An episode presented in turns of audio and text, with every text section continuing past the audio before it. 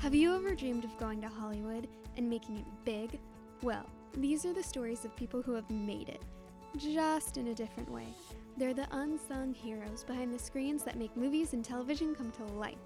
Welcome to the Right Scuff podcast, where we talk about films and interview those who are just starting their careers to some of the biggest names in production and post production. Our mission is to inspire you through the true stories of people who have achieved their dreams. We'll be talking to Foley artists, screenwriters, sound editors, picture editors, the list goes on. And for film fans, we'll be focusing on sound and what it takes to create Foley. Hi, I'm Sarah. I'm a writer. And I'm John, a professional Foley artist in the film business for over 40 years.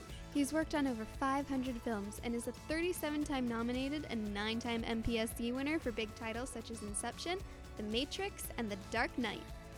You can find us online at therightscuff.com and please be sure to subscribe to us on iTunes.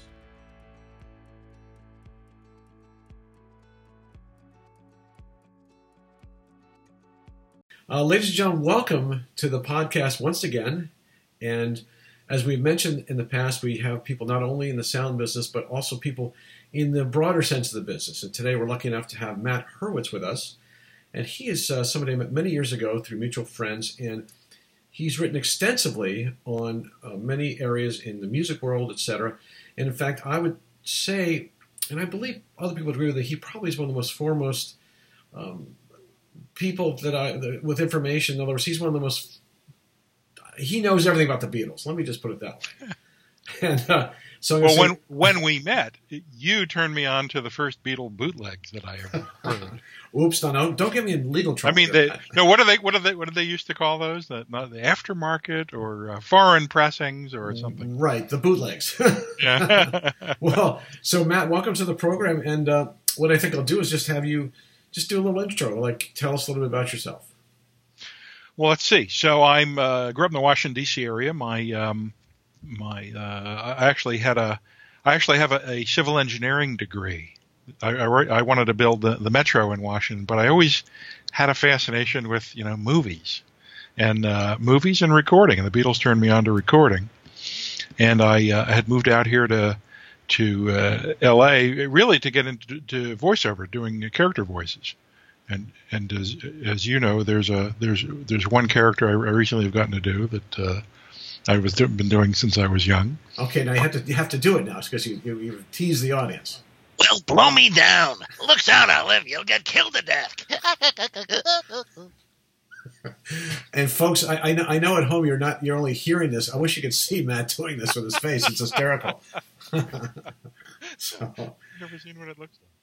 But anyway, so uh, I, I was doing engineering, and uh, here I w- came out to LA, and it was while I was trying to get into doing voiceover, and did a little of that, and got in the union and everything, and and um, and I took over some guys while I was still I was working on the LA Metro, and uh, I took over in the early '90s and, and took over some guys' Beatles magazine. And when I got laid off, that's what I, I did for a living for for five years, a fanzine called Good Day Sunshine. And I, I learned how to learn, you know, write about that stuff the way an engineer would, and that's still what I do. Really, is you know how do people make things? How, you know, either everything from cinematography, recording. Um, visual effects. Uh, you know, I got, got, to learn about what you do, and it's it's just a wonderful, wonderful, wonderful, wonderful thing to get to to uh, you know hear from you know some of my uh, my heroes and, and, learn what they do. Well, now, now, to that end, going back to when you took over the uh, the magazine, now you really hadn't had a lot of extensive work in in, in publishing, in publishing, and and yet um, you you at that point still knew a lot about the Beatles. I, I, am pretty sure, if I recall correctly, you you could you could spout off things and names and dates and things that I I would never have known. And uh, was there one thing that you did early on that you're really happy with? You're like, oh, that's you know, I don't know that everybody's really ever heard that. Well, even while I was still an engineer in 19, what year was this? 94. Um, actually, just before I got I got laid off, I got to do. Uh, I was still doing that, uh, helping this guy with this magazine. I hadn't taken it over yet, and I got to do. I, I'd made friends with some people at Capitol and one of the, the smaller labels there, and they were doing some Ringo reissues, and I got to, at that point, got to to uh, research uh, the, these two albums they were reissuing, one of which had never been out here, called Old Wave. It was produced by Joe Walsh, and the other one, Stop and Smell the Roses, and, and got to, uh, you know, research the recordings, go in and, and, look look at and listen to outtakes, and see how the how the tracks were built, and, and write the liner notes, and interview all the musicians and engineers and folks, and and and build the story of how that was uh, how how those albums were made. And when you said Old Wave, that was the song, right? That's the name of the LP. I'm sorry, the, the LP. When yeah. that was it was an EP or an LP? Yeah, it was an album, full length okay. album. Yeah, so it came out after uh, Stop and Smell the Roses had not done well. So uh, it, he actually didn't have distribution in the states, and it came out in Germany and Canada, but not in, not in America. Most American fans had never heard it. Right. It's, a, it's, a, it's a good little record. I like it. So, but it was great to you know. It's always great. It's always a great thing to be able to give uh, either um, fans or people who who do the work you do, but or, or people who want to learn about it. Give them you know the, you know let them feel like they're on the inside to experience this is how we did it. I mean, one of my favorite things whenever I do an article is I'll send it back to the people I've interviewed and to re- review it and check it because I'm always learning. I, I could get something wrong. The best thing is the nicest thing to hear back is that's how we did it. Wow, it's like that's the that's the best thing. You know?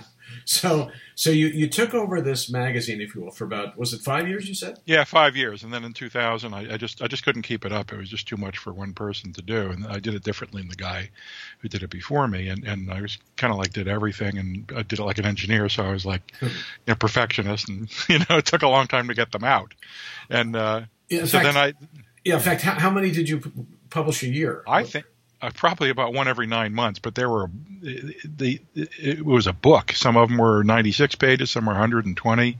It was a book. Now, and if, there's a lot of a lot of detail about lots of things. If anybody in the audience wanted to find these, is there a place to find them? Uh, eBay. they're, not, they're, not, really around any longer. Okay. Okay. But there's a lot of good, you know, you learn to, you know, Paul had a new album. I'd interview his his producer and, and the engineer and learn how they did it, and that's still sort of do that. So then, once you finished that magazine, then what was the next step for you? Um, then it was like, okay, what did I, what did I just learn how to do? And uh, and that was to to gather information from craft people, and put this put their story together. And um, I think uh, after briefly panicking over having no income and, and transcribing, I could do that. Um, a friend of mine connected me up with someone he knew at uh, the Directors Guild of America magazine, DGA magazine. I, I began writing for them, and and somebody really gave me a break. I, I wrote about the X Files. I did while that was still uh, still shooting its last season. Oh, that's good. Now, any any juicy tidbits from the X Files you could share with us? Well, the neat thing there was that was that was season nine, and and um, what came of that was I well uh, juicy tidbits. I don't know. No. well, anything anything the audience might not necessarily have known, you know, that happened with the during the course either of that season well, or previous seasons. Well, I, I remember um, uh, one of the people that was sh- beginning to direct in, in season nine was a producer there named Michelle MacLaren, who's gone on to do Game of Thrones and all kinds of oh, stuff. Right. Yes. But I, I, out of that, I you know I you know, I got to know Chris Carter and, and Frank Spotnitz, the other executive producer, and, and a couple years later, they in 2007 they were looking to finally do it. The studio wanted to do a book on the X Files, so we got to do a, a, book together on on how that was done. It's called the Complete X Files. That's great. Now, how, how long is the book? Do we know? How many pages? Uh, yeah, it's 200 and some. I think reissued it I, I, uh, the, last year to add in the season 10 that they added.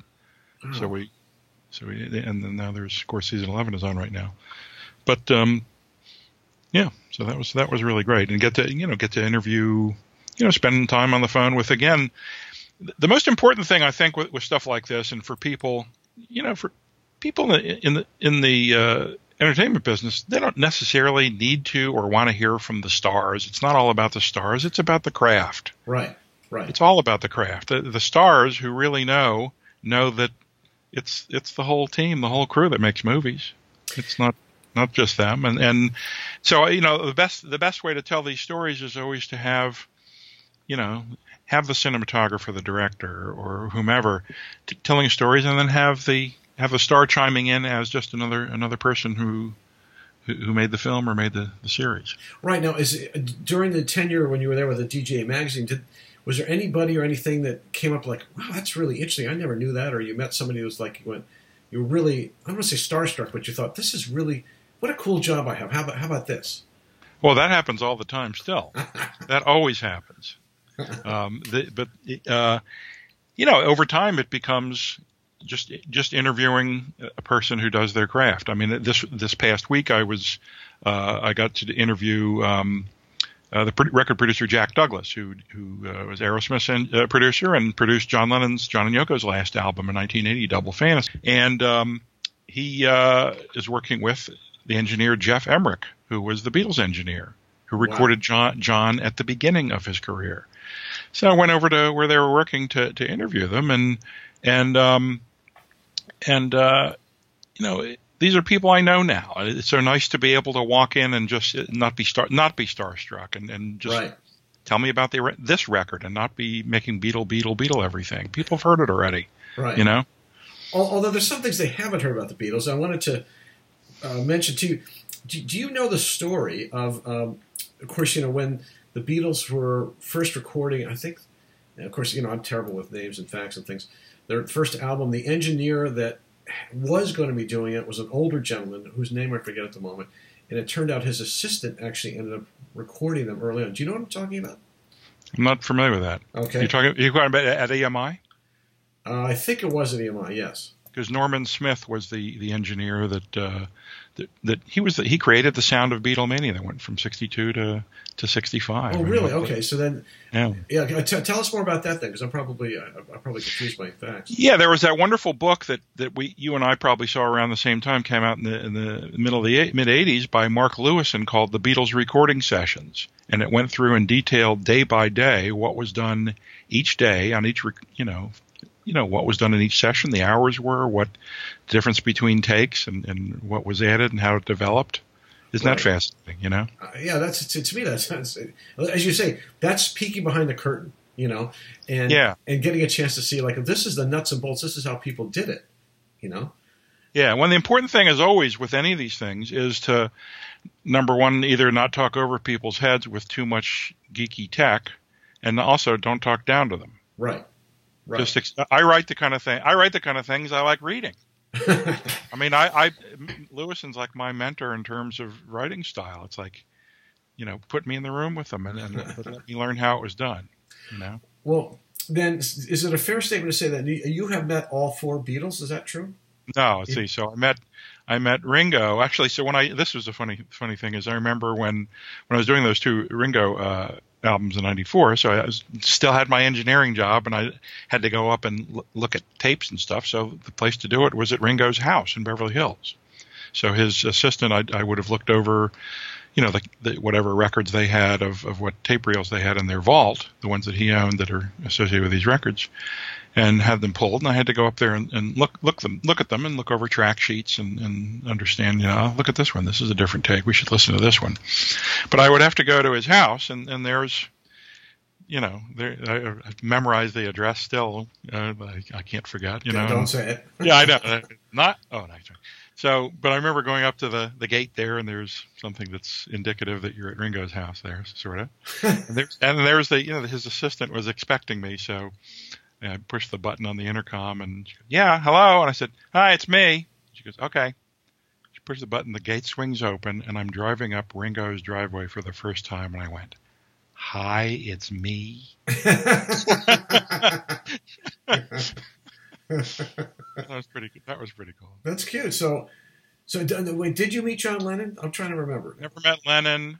No, I did. I did meet George in '92 when he today being his uh, this day that we're recording this uh, his 75th birthday. Right. He had uh, he was getting the Billboard Music Award Lifetime Achievement Award, and this was and and I was covering this for Be- another Beatles fanzine I was writing for before this, the one I did. So I was there, and and uh, in the back, you know, the little press area in the back after they would come off the stage and come out is at Universal Amphitheater, and it was the day after uh, um, the, it had been announced that Charles and Diana were going to be breaking up. Wow! And right in front there, and and here, here's this man just gets a, an award recognizing his entire career for in, in music, and the, what do they ask him? Because he's English. First, what do you think? What do you think of uh, Charles and Diana breaking up? And, and I watched him for um, I watched him for about a half a second think. I was right in front of right in front of him, and he went, I don't think they broke up. I think the press broke them up. and there he is with the press, and they all grumble, and he goes, I think the British press are the worst. I think they should be taken out to the tower and beheaded. Is that what he said? "What I said." Yeah. oh, that's hysterical. So right, so okay, so George and and uh, and Ringo, uh, Paul, you met Paul, right? Oh, yeah, I've met met Paul too, and Yeah. and I've interviewed him, and uh, What about Yoko? I've met Yoko too. Yeah. Okay, Yeah. we'll leave that right there. Ringo, I'm, uh, so I used to go when I was doing my, my magazine. I used to go up. His producer at that time was Mark Hudson, remember from the Hudson Brothers, hmm and he um, he used to. He, he's a big fan himself, so he understood where a fan was coming from, the importance of fans getting to see, being on the process of Ringo making records. So he used to let me come up to his his little uh, studio in West LA, and um, and uh, just hang out. Either rarely when Ringo was there, but he did eventually let me. Uh, they were doing Ringo's Christmas album in the Mar- in March of 1999. He was on tour, and he'd pop in when he had some days off and record it, two or three more songs, go back on the road, another week or two, come back and do some more. And they redid the the Beatles, you know, Christmas time is here again, the uh, the fan club recording they had done Right. and um, from '67, and uh, I, so I, I I I called up. I said, "Hey, you know, is, is he up there? Yeah. Can I come up?" He says, "Yeah, come on up." So I came up and and um, like I- you know, the the engineer knew because I'm friends with Scott Gordon said uh, knew I wanted to do something, play something, you know, like a tambourine, or, and he, he looks up and they were about to do this rhythm guitar track and uh, acoustic guitars, and I he says he says looks at me knowing like oh boy here he comes. He goes he says Matt you play don't you? I said yeah. Mark goes you play? I said you know I play. So he hands me a guitar. He says here now don't play lead or anything. Just play so we, we recorded this and and uh, um, uh, and um, I actually that was when I saw Geoff last week. Geoff had recorded Geoff Emerick had recorded that original version in '67. He'd never heard Ringo's, so I, I played him. I had them both on my my phone, and I said, "Here, the." I was showing his assistant. This is Geoff's version, and here's the one that was done in. 99. Wow, what a great story! And you know, I'm gonna I'm gonna jump in and say, you know, for the for the listeners that uh, you know you're you started out in one field, you know, and ended up where you are now because. I'm not going to put words in your mouth, and if I'm wrong, please feel free to correct me.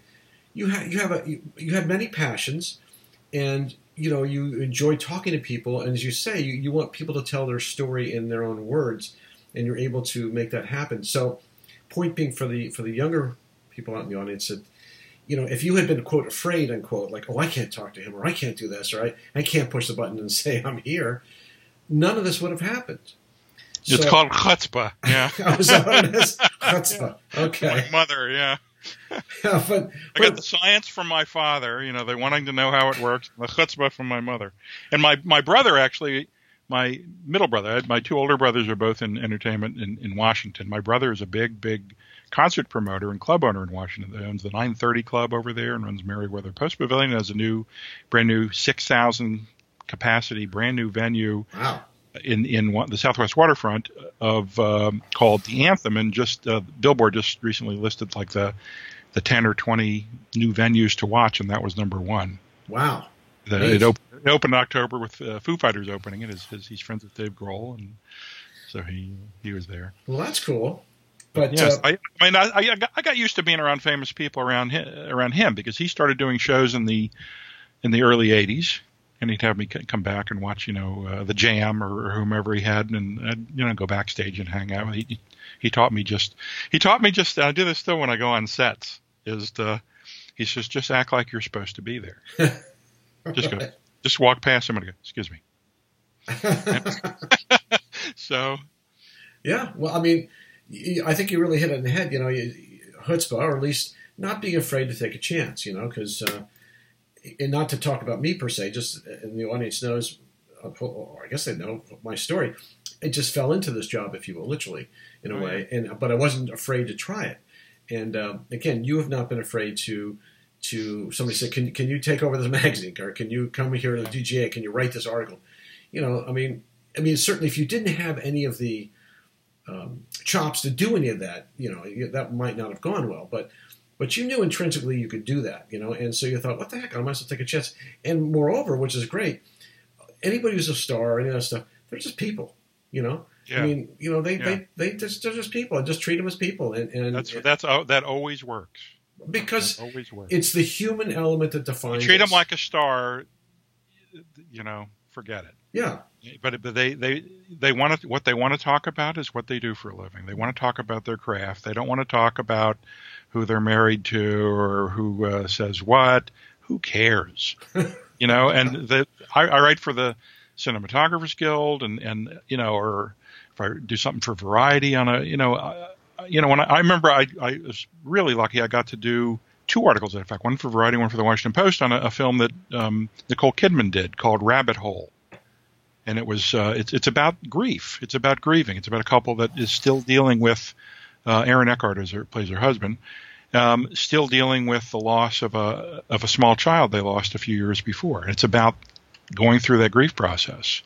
We talked about the story, about her character, and about acting, and we didn't get to into any of the other things everyone else always interviews her bothering her bothering her with. right. And at the end of it, I said to you, I said to her, I said, I said, Nicole, what a, what a, what a treat it's been to get to, to, you know, talk shop with you. I, I, I said, I've always said, if anybody ever gets Nicole Kidman on the phone and they're not talking about acting, they're idiots. they're an idiot. And she, she laughed. She said, I said, I don't know how you deal with people getting into all your personal stuff. It's like, why? You're not asking her about acting? Are you nuts? Right. Right. She, and she said, she says, I really appreciate that. you know, right. because Well- that's I want to I want to know how she does what she does. Why why does she get Oscars? Because she's a great actress. Oh, absolutely. Well, let's see. I'm going to ask you a couple more questions here, then we're going to wrap it up. One of the questions is uh, if you and I jump in the time machine where um, I'm uh, the ghost of Christmas past, so to speak, and take you back to a point in your life, is there a defining moment back early on that kind of is the, the fork in the road happened, so to speak? I'm not saying necessarily about the, the magazine, you know, which you took over, but something earlier in life that, that you go, gosh, you know, had I not done that, I maybe would be selling insurance now. Or No, it would be the magazine because be magazine. I, I I was done with sitting in a cubicle. okay, You know, and um, I- I wouldn't be happy going back and doing that because here I get to meet my heroes and, and get to learn from them and, and write about what they do. It's either in filmmaking or in recording. I, I write for Mix magazine where I did the I think I did a piece on you, on you your profile, and then but I, you know I write about do a lot of classic tracks columns like. Uh, you know, I was on a plane listening to, I was on a JetBlue flight a, a number of years ago, and on the little little screen there, they had VH1 and they had Tommy James and the Shondells. I think we're alone now, and I thought that would make a neat classic track. I found them and interviewed them and got got the story, and and it's a, it's in mix, you know, that's and great. and and it you know the these wonderful venues give me the oppor- the the access to to people to they they want to tell their story to that audience so they're you know the, there's a lot of classic tracks pieces and stuff but that's probably it is because I, I remember sitting there was a little barbecue place on Lincoln in Venice, not far from where you used to live, just south of, of Washington. Uh, I forget the lady's name. It had on the it was on the west side of the street. I remember this guy had asked me, "Do you want to take over the magazine?" I was I had gotten laid off from my job. I didn't have any work, and and uh, I remember asking her. She had her own business. She took her. I said, "What do you think? Should I do this?" You know, and it was it, it came up, didn't it? It's the next thing for you. You know. wow, wow. So, so then, if you were going to give some uh, advice to the younger people out there listening, what would that be? Follow your heart's desire. That's how you know what you're supposed to be doing. Boy, that's I think that's spot on, and I I, I think uh, I, I appreciate you saying that because that's something we kind of try to push. That you know, a don't be afraid to ask questions. Worst that can happen is somebody will say no. Obviously, don't be a pest, but you know, just just just put it out there and be as you said. Don't be afraid. You know, don't just take a chance. And uh, Well, I, I appreciate you taking the chance for uh, talking to us today. And is there anything anything particular right now that people could go to and find your, your work?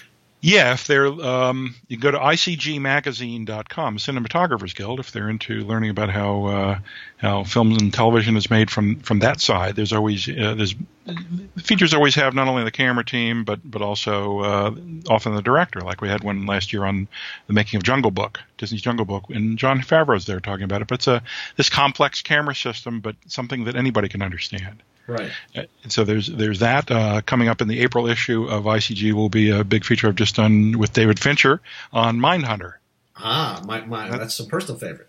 yeah, yeah, cool series. And then in Mix, uh, I have a, a, recent article on um, Yes, the recording of Yeses. I've seen All Good People and Roundabout with Jon Anderson and Rick Wakeman and the engineer Eddie Offord who recorded those. Wow. and we pieced that together. That was a big, big job. Also, if you're a Beatles fan, in there, if you can search for Beatles Live, this is on mixonline.com. That's Mix Magazine. Uh, you'll, you'll, find the recording of and, and restoration of the Beatles at the Hollywood Bowl and the Beatles at Shea Stadium. Wow. Where nobody had ever known about how that was recorded, and it was that's really interesting. Oh, I, I, I can tell you it is. I, have I know I've. Oh, I, oh, you saw that one? I did. That's fabulous. So, and is there a website they can go to see, or just follow what you just said as far as checking? Yeah. so, so mixonline.com is Mix Magazine, and then icgmagazine.com, okay. and also on, on Variety. The, uh, and Variety.com, just put Hurwitz, H U R W I T Z, and Beatles, and you'll see a few things. All right. Well, Matt, thank you so much for being with us today. I really appreciate it. Hopefully, you all enjoyed this episode and know there are more to come. We had a bit of a break, but boy, we will be back bigger, better, bolder, and all those three B's. So, hope you all have a great one, and thank you for tuning in.